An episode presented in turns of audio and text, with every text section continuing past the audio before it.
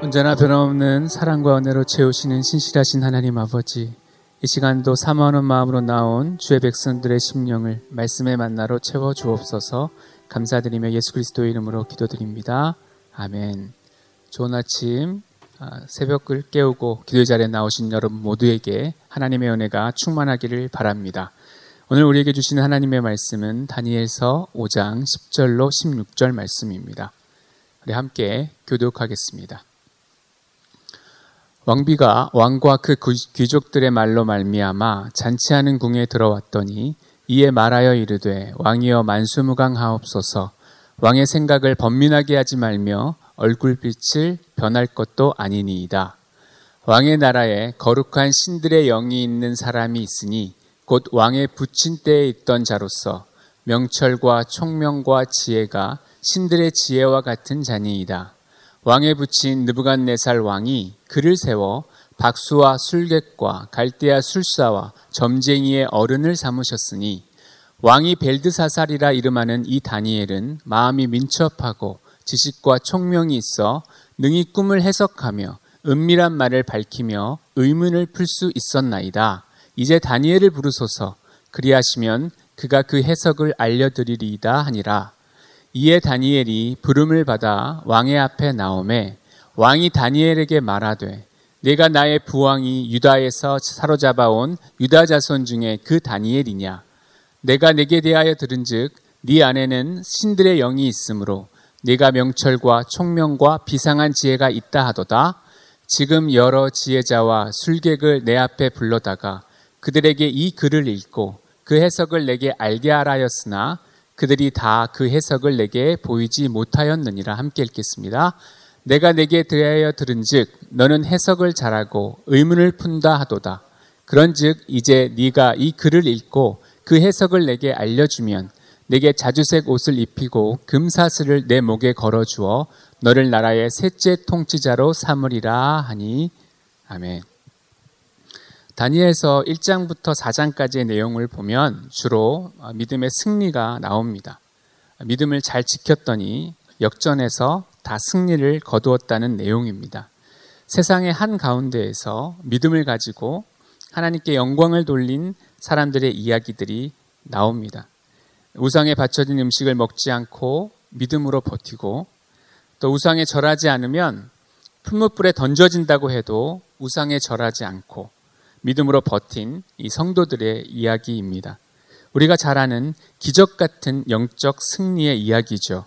그런데 5장부터는 이 죄에 빠진 인간에 대한 하나님의 심판에 관한 이야기로 색채가 지난 4장과는 완전히 다르다는 것을 알 수 있습니다.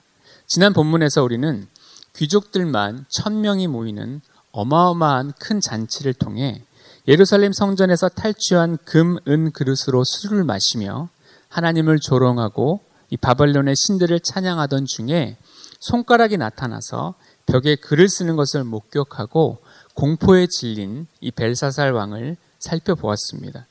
이 글자를 해석하는 자에 대해서 특별한 포상을 내걸었지만 바벨론의 지혜자들 중에 어느 누구도 해석하는 자가 없었습니다.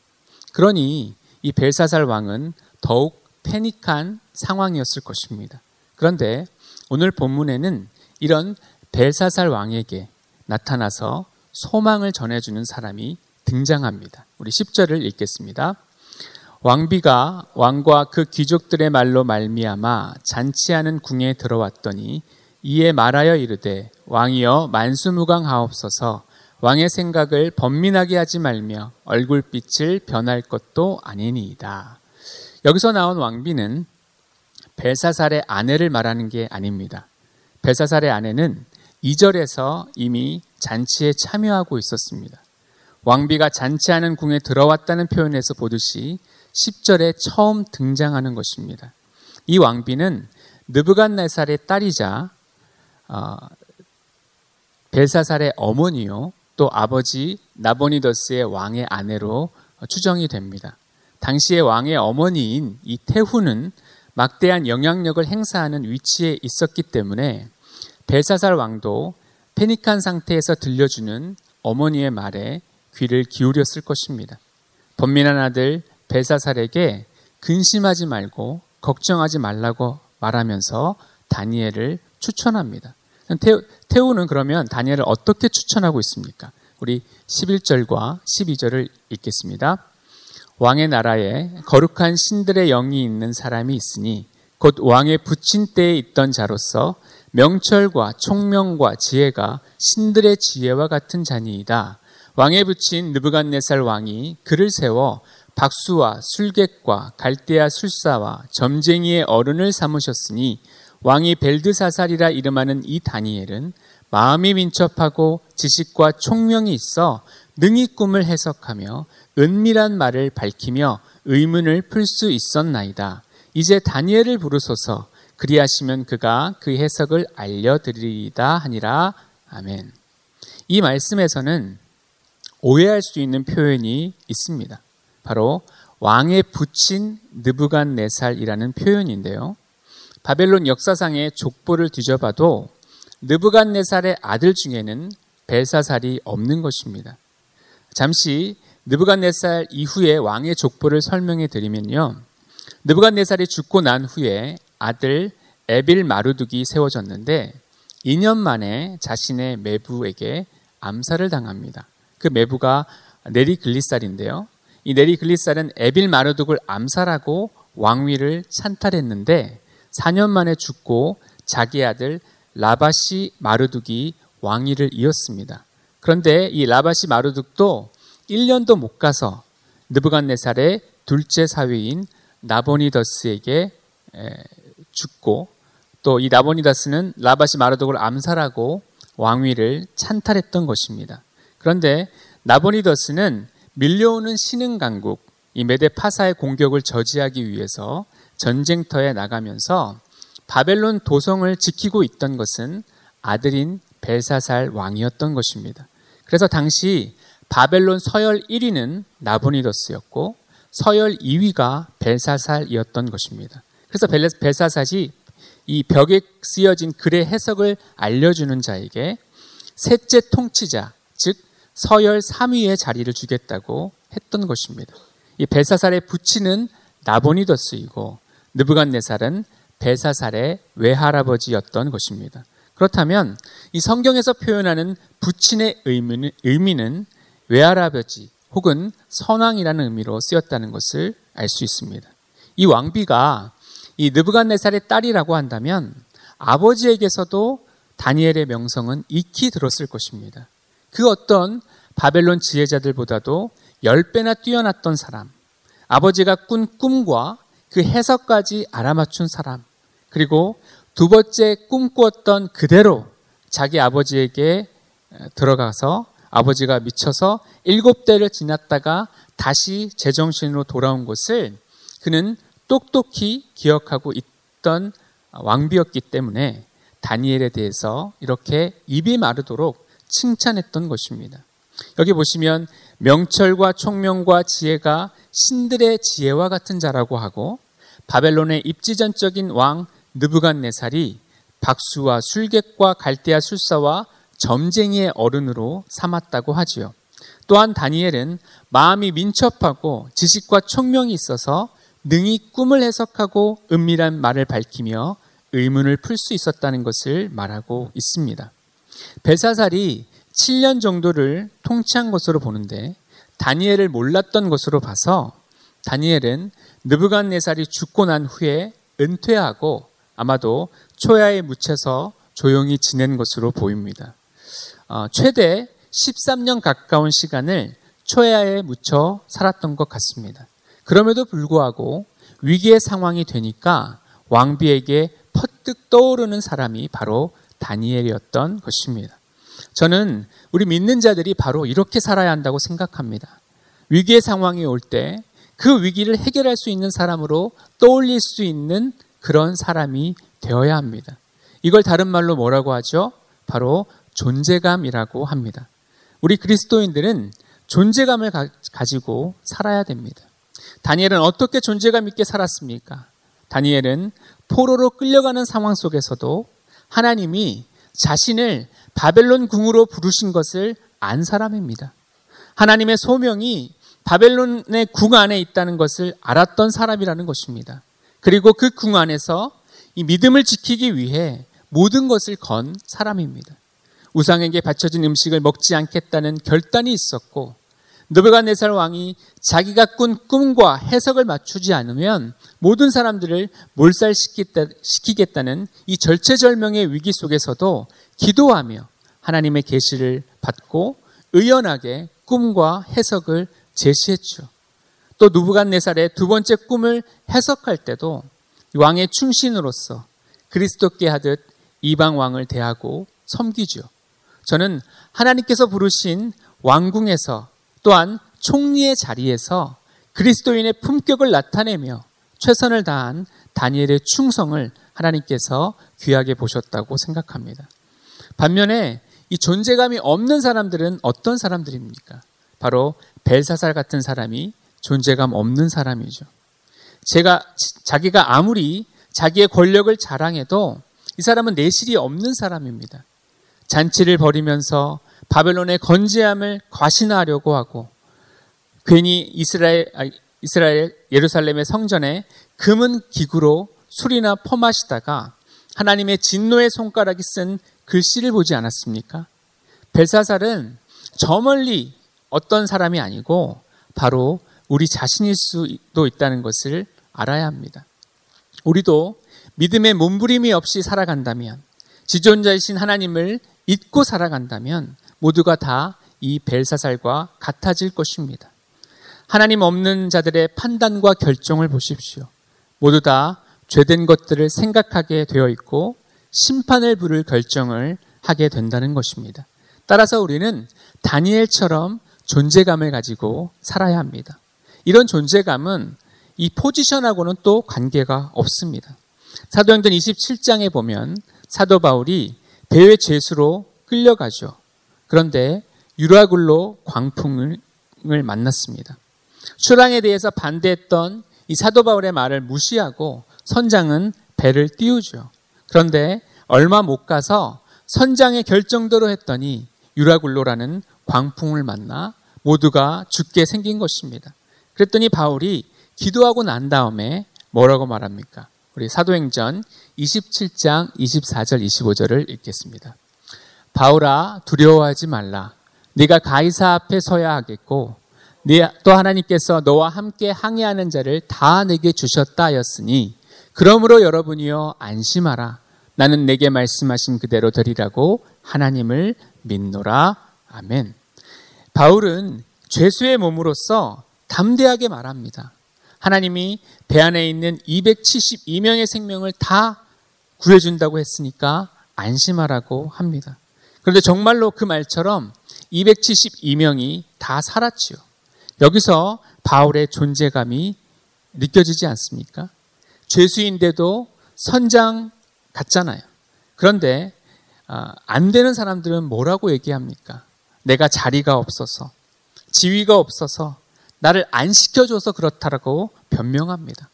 늘 자리 타령, 지위 타령이나 하죠. 여러분 세상에서 무서워하는 사람은요, 아무 타이틀이 없는데도 존재감을 가지고 살아가는 사람입니다. 타이틀이 뭐가 그렇게 중요합니까? 타이틀이 없어도 소명 가운데 사는 사람은 존재감이 있는 것입니다. 다니엘의 초야에 묻혀서 어, 묻힌 그 세월이 13년이 넘었지만 위기의 상황에서 언급이 되잖아요. 바울이 죄수로서 선장 이상의 영향력을 발휘한 것처럼 믿음으로 사는 사람들은 존재감이 있는 것입니다. 오늘도 부르심에 따라 최선을 다하면서 믿는 자의 존재감을 가지고 살아가는 저와 여러분이 되시기를 바랍니다. 태후의 추천으로 다니엘이 벨사살 앞에 등장합니다. 우리 13절을 읽겠습니다. 이에 다니엘이 부름을 받아 왕의 앞에 나오매 왕이 다니엘에게 말하되 내가 나의 부왕이 유다에서 사로잡아온 유다 자손 중에 그 다니엘이냐 다니엘이 부름을 받아 왕의 앞에 나왔습니다. 그럴 때 왕이 다니엘에게 한 말이 정말 한심합니다. 네가 나의 부왕이 유다에서 사로잡아온 유다 자손 중에 그 다니엘이냐? 사람을 부르면서 처음으로 한 말이 어떻게 이렇게 무례할 수가 있습니까? 여러분 다니엘은 느부갓네살 시절에 총리를 했습니다. 바보가 아닌 이상 이렇게 모를 리가 없죠. 그런데 말을 어떻게 하는 겁니까? 말을 구부러지게 하는 것입니다. 우리도 이 마음이 뒤틀리면 매사에 좋은 말을 하기보다는 사람의 약점 이야기하고 또 거들먹, 거들먹거리면서 함부로 말하기가 쉬운데 지금 벨사살이 그렇게 말하고 있는 것입니다. 이 한비자를 보면 영린지화라는 말이 나옵니다. 용이 있는데 용은 원래 순한 동물이라고 한비자가 말하죠. 아, 용은 길을 잘 들이면 타고도 다닐 수 있다고 합니다. 그런데 이 용의 목 근처에 아랫부분에 한 자, 즉 30cm 정도로 거꾸로 매달린 비늘이 있다고 합니다. 이것을 영린이라고 하는데 이 영린을 건드리면 죽는다고 해요. 옛날에 군주, 임금을 용으로 묘사했잖아요. 그래서 왕의 얼굴을 용한, 왕이 하는 의자를 용상이라고 하죠. 임금에게 건드리면 안 되는 영린이 있다는 것입니다. 한비자가 왕과의 관계에 있어서 꼭 필요한 지침을 주잖아요. 우리는 다 왕 같은 제사장들입니다. 각각 한 사람 한 사람이 개인적인 인격들을 갖춘 영적인 왕이라는 것입니다. 왕 같은 제사장들의 영린 건드리는 것이 제일 바보 같은 사람입니다. 강한 사람의 영린도 건드리면 안 되지만 약한 사람의 영린 역시도 건드리면 안 되는 것이지요. 갑의 횡포만 있는 것이 아니라 역으로 을의 횡포도 있지 않습니까? 벨사살은 왕이라고 센 척하고 거들먹거리면서 다니엘의 영린을 건드리고 있는 말을 하고 있는 것입니다. 어리석은 사람이죠. 물론 팩트로는 틀린 말이 없습니다. 나의 부왕 느부갓네살이 유다에서 사로잡아온 유다 자손 중에 그 다니엘이냐. 하지만 지금 절체절명의 위기에서 하나님의 손가락이 쓴 글을 해석해 줄 수 있는 사람에게 어떻게 이렇게 말할 수 있냐는 것입니다. 그렇게 말하기보다는 어떻게 말해야 합니까? 자기보다 나이도 많고 어쨌든 부탁을 해야 하는 입장에서 이렇게 곱게 말할 수 있지 않을까요? 어려운 난관 속에서도 총리까지 오른 그 입지전적인 인물인 그 다니엘 총리 아니십니까? 이렇게 말하면 얼마나 좋습니까? 그런데 벨사살은 남의 영린을 건드리고 구분 말을 하고 있는 것입니다. 사랑하는 여러분, 사람의 말을 들어보면 그 사람의 인격을 알 수 있습니다. 적어도 우리는 그런 식으로 표현하면 안 됩니다. 한 생명이 천하보다 귀하다고 했는데 늘 우리가 대하는 사람을 존중할 줄 알아야 하는 것입니다.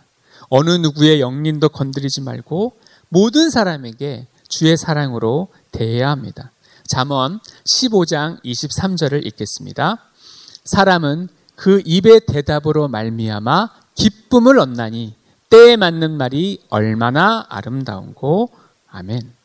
우리는 늘 기쁨을 줄 수 있는 고운 말을 하고 격려하고 또 칭찬해야 합니다. 때에 맞는 말, 그 사람의 진심을 봐줄 수 있는 복된 말로 우리의 관계를 아름답게 맺어가는 저와 여러분이 되시기를 바랍니다.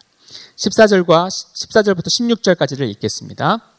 내가 내게 대하여 들은즉 내 안에는 신들의 영이 있으므로 내가 명철과 총명과 비상한 지혜가 있다 하도다.